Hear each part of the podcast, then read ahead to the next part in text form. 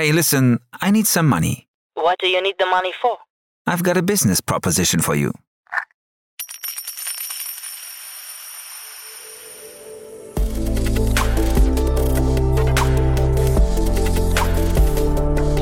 Startup Insider Daily.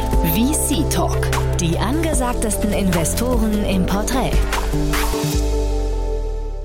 Herzlich willkommen zum Startup Insider VC Talk. Mein Name ist Jan Thomas und heute spreche ich mit Angela Lawald. Sie ist Managing Partnerin von Bonn Venture, einen Fonds, den es wirklich schon sehr, sehr lange gibt, nämlich schon 20 Jahre, also quasi länger, als es das Wort Impact Investing schon gibt. Und natürlich hat der Fonds im Laufe seiner Zeit einige Veränderungen durchlaufen, hat aber auch gerade seine vierte Fondsgeneration, aus der insgesamt 50 Millionen Euro investiert werden in Impact-Themen. Aber bevor ich jetzt zu viel erzähle, die ganzen Details kommen jetzt von Angela Lawald, der Managing Partnerin von Bonn Venture. Startup Insider Daily. VC Talk. Sehr schön. Ja, ich freue mich. Angela Lawald ist hier, Managing Partner von Bonn Venture. Hallo Angela. Hallo Jan, freut mich. Freue mich, dass wir sprechen. Und ja, äh, ein spannender Fonds, finde ich. Ähm, wir haben ja jetzt eine ganze Reihe an Themen, die wir jetzt mal miteinander durchgehen. Aber vielleicht erzähl doch erstmal kurz aus deiner Sicht, äh, wenn du in so einem Elevator-Pitch erzählen müsstest, wer ihr seid, was ihr macht. Äh, wie, wie, wie hört sich der an? Ja, muss man für Investoren ja machen. Äh, Bond Venture ist ein High-Impact-VC. Äh, High-Impact bedeutet, unser Fokus liegt auf Impact-Investments, die man äh, auch messen kann. Und äh, wir arbeiten mit Gründern, die die gleiche soziale oder ökologische Einlassung haben wie wir. Das ganz kurz gesagt und das machen wir seit 20 Jahren. Habe ich gesehen, ihr seid relativ lange im Geschäft, ne? Bei Crunchbase, ich weiß nicht, ob die Zahlen da stimmt. 19 Investments, ist das ungefähr die Größenordnung? Ja, wir sind jetzt über 50 Investments. Über uns 50. gibt es, ja, im wow. Mai werden wir unsere 20 Jahr Feier haben. Also es gibt uns doch schon recht lange. Du kannst sogar sagen, wir sind der erste Impact Fund gewesen in Deutschland. Also das Wort Impact gab es ja gar nicht vor 20 Jahren. Wie hieß es damals? Ja, soziales Unternehmertum. Ach ja, okay, cool.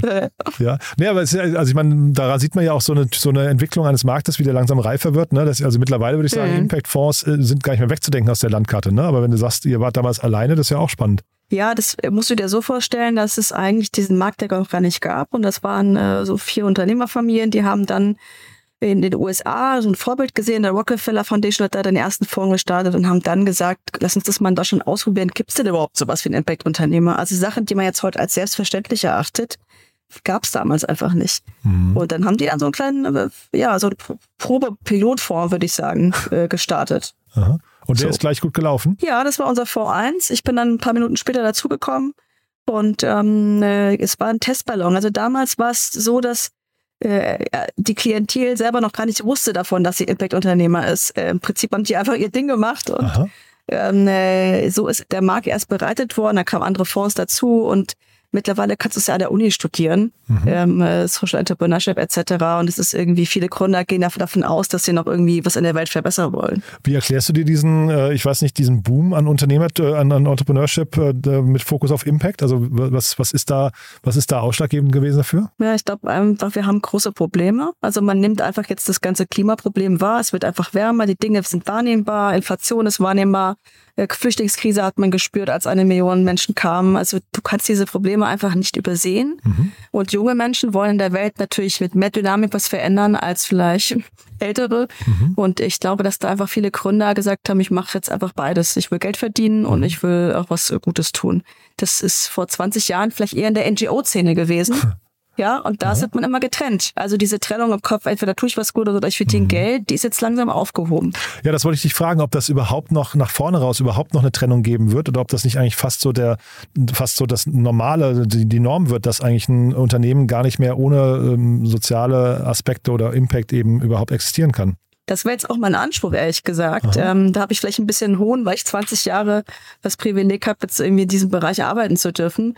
Ähm, ich finde, wenn man überhaupt ein Unternehmen hat, muss man eigentlich einen Mehrwert anbieten. Also man muss irgendwas der Gesellschaft bieten, muss die Umwelt äh, oder den Menschen helfen. Also sonst hast du eigentlich keine Existenzberechtigung. Produkte, die die Welt nicht braucht. Ja, also das bringt halt nichts. So, das heißt also, das ist ein bisschen hoher Anspruch. Deswegen wäre meine Erwartung, dass Startups eigentlich oder auch ganz große Unternehmen, ne, Konzerne, ähm, äh, sich legitimieren müssen. Was machen die eigentlich mit den Sachen? Was tragen die zu der Welt bei? Und nicht nur ähm, haben die jetzt irgendwie eine Hälfte Frauen im Board oder wie viel Müll produzieren sie, sondern mhm. wirklich, was bietest du an? Ja. Ist denn insgesamt genug Geld da zur Bekämpfung dieser Probleme? Also im Investmentbereich ist der Markt ja gewachsen. der Impact Investing, gab es jetzt eine Studie von der Bundesinitiative Impact Investing, dass das 40 äh, Milliarden zur Verfügung stehen, äh, davon auch ein guter Teil für Startups. Ähm, insofern, das wächst jedes Jahr. 40 Milliarden in Deutschland oder in Europa? Oder? In, in Europa. Mhm. Ja, davon ist jetzt vielleicht in Deutschland, sage ich mal, ein Drittel verortet. Und letztendlich wächst ja auch, also beides wächst zurzeit. Ähm, äh, allerdings wachsen auch die Anforderungen, was mit Impact gemeint ist und äh, wie ernst man das ja, wie erst man das sieht. Wie kann man von außen betrachtet äh, Ernsthaftigkeit erkennen? Und jetzt frage ich mal in Richtung Investoren, aber das gleiche gilt ja eigentlich auch für Startups. Ja, how deep is your love, sagen ja schon die Bee Gees, ne? Und das ist also, im Englischen gibt es dieses Konzept Intentionality. Also ist deine Intention, Impact zu erzeugen oder landest du da zufällig, nur weil du gerade da irgendwo eine Marktlücke siehst? Mhm. siehst ne? Also würde die Person das auch machen, wenn sie damit sehr viel Geld bekäme? Oder ist sie da nur gerade drin, weil man da gut, gut, was verdienen kann? Was überhaupt nicht verwerfliches ist. Ich habe hab selber gegründet und äh, habe da äh, äh, wollte natürlich damit auch Profit machen. Aber warum nicht beides haben?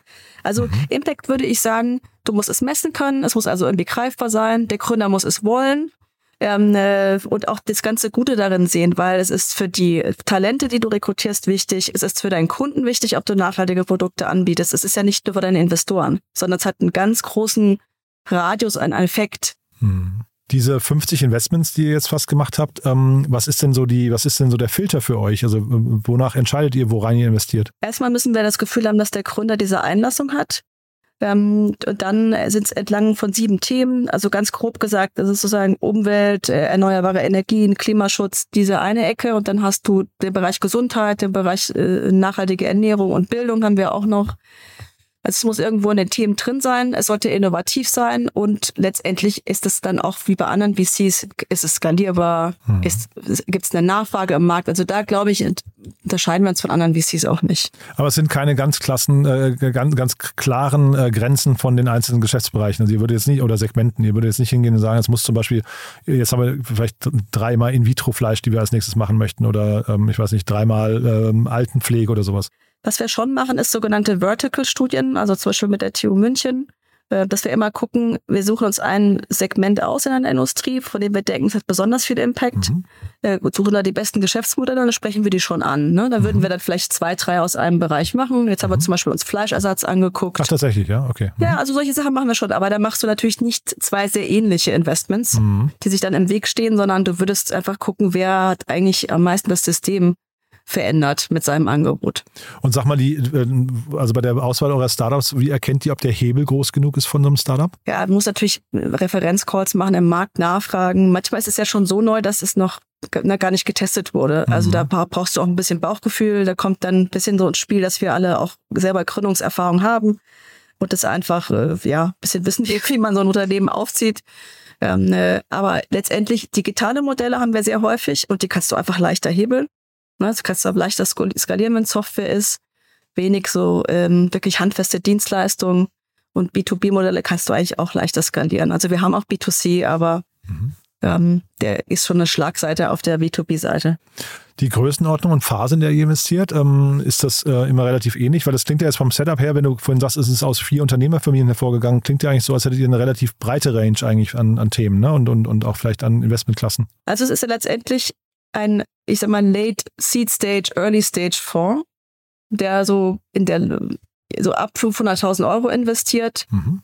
mit Startups zusammenarbeitet, die schon am Markt sind, erste Umsätze haben, mhm. sich einsortieren in eine der Impact-Klassen, sagen, ich habe da auch Bock drauf, äh, Impact-Messung zu machen. Mhm. Ich, ich stehe da voll dahinter ähm, und sehe das auch als ein Asset für mein Unternehmen an. Und die Investoren ticken eigentlich genauso wie die Gründer. Die sehen, sie sind ja auch, die meisten der, der, Investoren, die wir haben, sind selber Unternehmer und ähm, fühlen sich irgendwie, glaube ich, so artverwandt mit den Gründern, in die wir investieren. Ne? Wie wichtig ist da dieser erste Umsatz? Ähm, das klang gerade so, als wäre es eine Grundvoraussetzung. Ist das so, ja? Ja, ist schon. Äh, wenn wir die Gründer nicht schon lange kennen, äh, wenn man schon mal vielleicht in einem anderen Fonds investiert hat, dann hat man dann irgendwie Vorschusslorbeeren, aber ansonsten äh, ist das eigentlich schon ein hartes Kriterium. Mhm. Und sag mal, euer Dealflow, ähm, wie, wie findet man euch? Also wer, wer findet euch? Seid ihr bei den richtigen Gründern auf jeden Fall auch präsent? Ähm, oder, oder ist das hinterher nochmal eine Sache? Ähm, weil euch gibt es halt schon so lange, ne? Deswegen, ähm, mhm. das, das, das spricht ja eigentlich für eine Marke, aber zeitgleich ähm, sind es ja, wenn ich dann eben überschlagen habe, sind auch so roundabout zweieinhalb Investments pro Jahr und das ist relativ wenig für einen Fonds eigentlich, ne? Jetzt machen wir mehr. Also ich glaube, früher hatten wir einfach kleinere Fonds. Ne? Also Mhm. einfach wie, äh, jetzt sind die Fonds haben sich jedes Mal verdoppelt Ah, ja. und da passiert jetzt schon mehr. Äh, Das sind natürlich jetzt auch keine 200.000 Investments, sondern größere Summen geworden. Mhm. Und ähm, ja, also ja, wir haben einen, glaube ich, ganz regulären Prüfprozess von VC. Man findet uns auf den Veranstaltungen, wo wir da so rumlaufen, nur, also die ganzen Summits halt, ne? Mhm. Äh, Bits and Pretzels.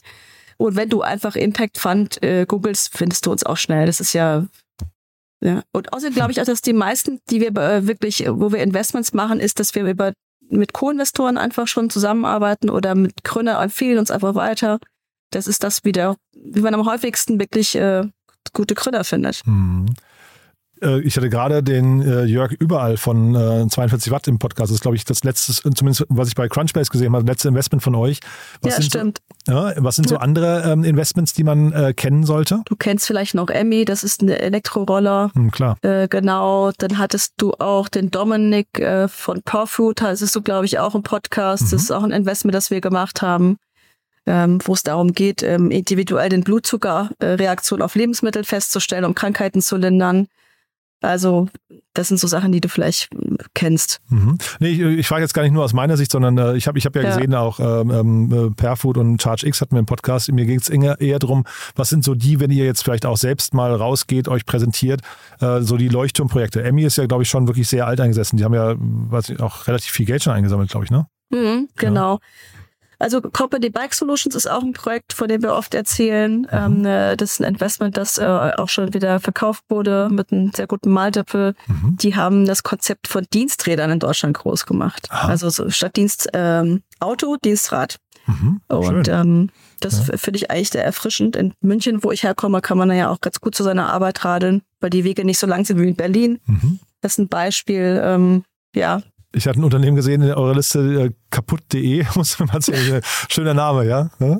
Ja, das ist eine coole Domain. Also äh, die helfen dir einfach dein Handy zu reparieren. Aha. Ne? Die Idee dahinter ist, dass du dein Handy nicht. Kennst du das? Du hast äh, ein altes iPhone Mhm. oder Samsung und das liegt in deiner Schublade. Du willst es irgendwie aber auch nicht wegwerfen, weil da sind auch Daten drauf etc.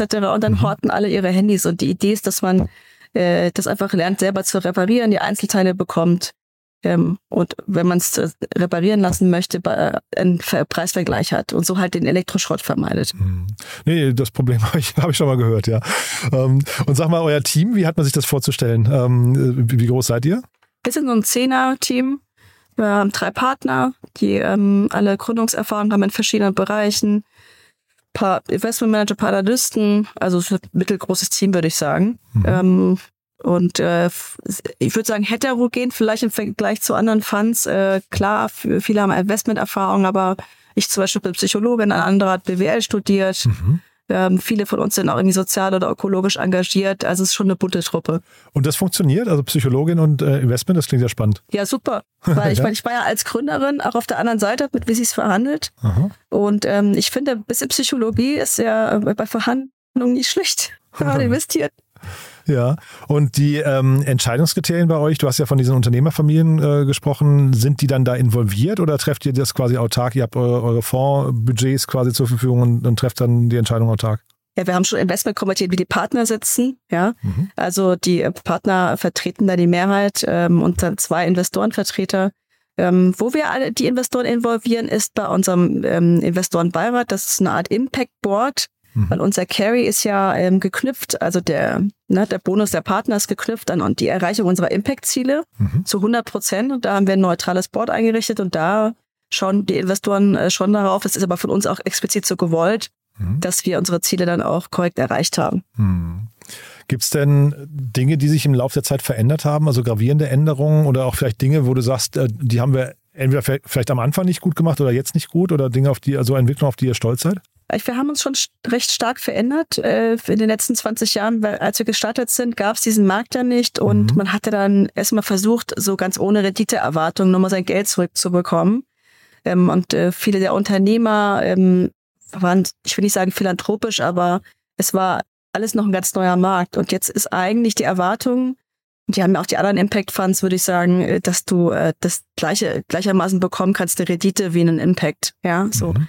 Das hat sich, glaube ich, im Wesentlichen geändert und ähm, die Arbeit ist einfach deswegen auch ein bisschen quantitativer geworden. Der, wir haben das mit dem Impact sehr in der Tiefe entwickelt, mit unserer Mhm. Messung und Audits und also das ist, glaube ich, etwas, das haben wir weit vorangetrieben. Mhm. Wenig haben wir darüber geredet, glaube ich. Das wäre jetzt vielleicht mal äh, an der Zeit. Ähm, ja, wir haben einfach, wir sind so bodenständig, würde ich sagen. Wir machen einfach. Ist ja erstmal nicht, nicht unsympathisch, muss ich sagen. Ne? Und ähm, die äh, nochmal kurz zu euren Limited Partnern. Ich verstehe richtig, das sind dann doch diese vier Unternehmerfamilien oder hat sich das auch geändert? Das sind jetzt viel mehr. Also äh, das wäre ja, also es sind jetzt irgendwie 40 Familien. Wir haben auch zwei institutionelle. Ähm, es ist sehr breit aufgestellt. Das ist nur so, wie damals die Entstehungsgeschichte war. Und jetzt hast du eigentlich ähm, alle Arten von Unternehmern. Ähm, es ist aber schon jetzt wirklich getrieben durch Unternehmerpersönlichkeiten, die auch den Kontakt zu den Gründern suchen, wo wir den, also da fördern wir auch den Austausch, weil wir der Meinung sind, dass die Investoren auch viel Kontakte und Skills haben. Ähm, das ist uns auch wichtig. Mhm. Und so nach vorne raus, was, was wünschst du dir? Was, was wären jetzt noch so Schritte, die ähm, sich A, vielleicht nochmal verändern sollten oder vielleicht auch Unternehmen, mit denen du gerne sprechen möchtest? Also ähm, hast du da so, gibt es da so eine, eine klare Zukunftsvision oder sagst du, ihr habt euren Weg gefunden jetzt und der wird einfach äh, weitergegangen? Als, nächstes wünsche ich mir natürlich einen größeren Fonds. Ich will mal, Aber der äh, verdoppelt sich ja jedes Mal, hast du gesagt, oder? ja, also äh, schauen wir mal. Ne? Ja, Man soll okay. ja immer nicht über ungelegte Eier reden. Aha. Jetzt haben wir gerade, ja, jetzt sind wir mit in der Investitionsphase unseres fünften Fonds, aber ähm, das wünscht man sich immer, weil man da ja natürlich auch mehr Impact erzeugen kann und äh, ja, einfach das Team vergrößern, tolle Sachen machen, vielleicht jemanden nur für Impact einstellen. Das wäre super. Dann auch die ganzen Dinge, die wir entwickeln, mit anderen Marktteilnehmern teilen. Das wäre auch mein Wunsch, ähm, äh, dass solche Dinge wie so ein Impact Audit vielleicht dann zur Normalität werden, dass man einfach nicht sagen kann, ich mache das, sondern dass man das auch beweisen muss. Hm. Nee, finde ich, finde ich cool. Und äh, du hast ja vorhin schon gesagt, wen ihr sucht, in welche Phase ihr investiert. Ähm, Gibt es da bestimmte Startups, wo du sagst, mit denen würde ich gerne mal sprechen? Also jetzt so von den, von den Themenfeldern her. Äh, Gibt es da was- so, weiß nicht, Bereiche, wo du sagst, da möchten wir eigentlich gerne mehr machen und sehen noch nicht genug? Jetzt fangen wir gerade an, uns zu überlegen, was machen wir eigentlich mit AI und Social Impact. Aha. Also das ist ein Thema, wie kann man das eigentlich nutzen? Ne? Aha, spannend. Für, äh, wir, also das ist was, das dann auch die ganze Energiekrise. Ähm, was gibt es für Lösungen, um Energie zu sparen? In zum Beispiel Häusern schauen wir uns gerade an, finden wir sehr spannend, haben wir auch schon ein ist ja Investment gemacht. 42 Watt ist ja die Richtung, ne? Genau, das und Comgy auch. Ähm, äh, nachhaltige Ernährung ist wichtig. Ähm, ich sehe aber auch gerade viel im Bereich digitale Gesundheit. Ähm, das ist auch mein eigener persönlicher Hintergrund, vielleicht deswegen, dass äh, wir unsere, ja, unsere Gesundheit in die eigene Hand nehmen können, ne, als, äh, als Bürger und was gegen Krankheiten tun können und nicht einfach nur warten auf einen Arzt.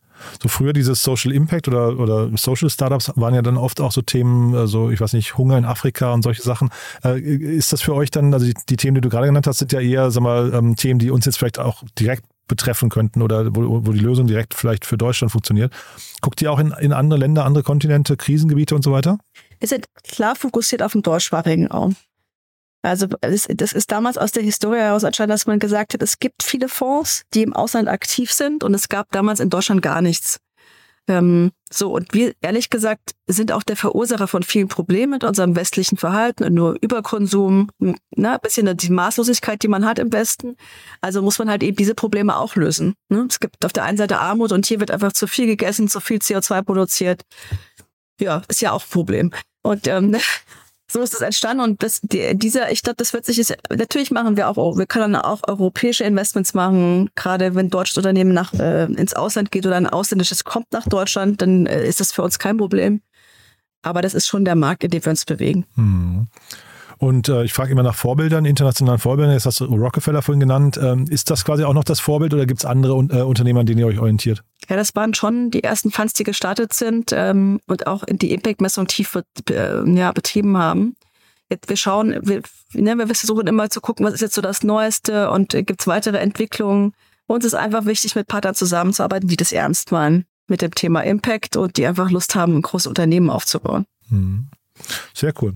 Du, gab's gab's Highlights, die man noch erwähnen muss bei euch im letzten Jahr vielleicht oder in diesem Jahr? Ähm, also Dinge, die, die irgendwie so herausgepiekt oder vielleicht auch generell in, dieser, in diesen 20 Jahren, ist ja natürlich auch krass, ja?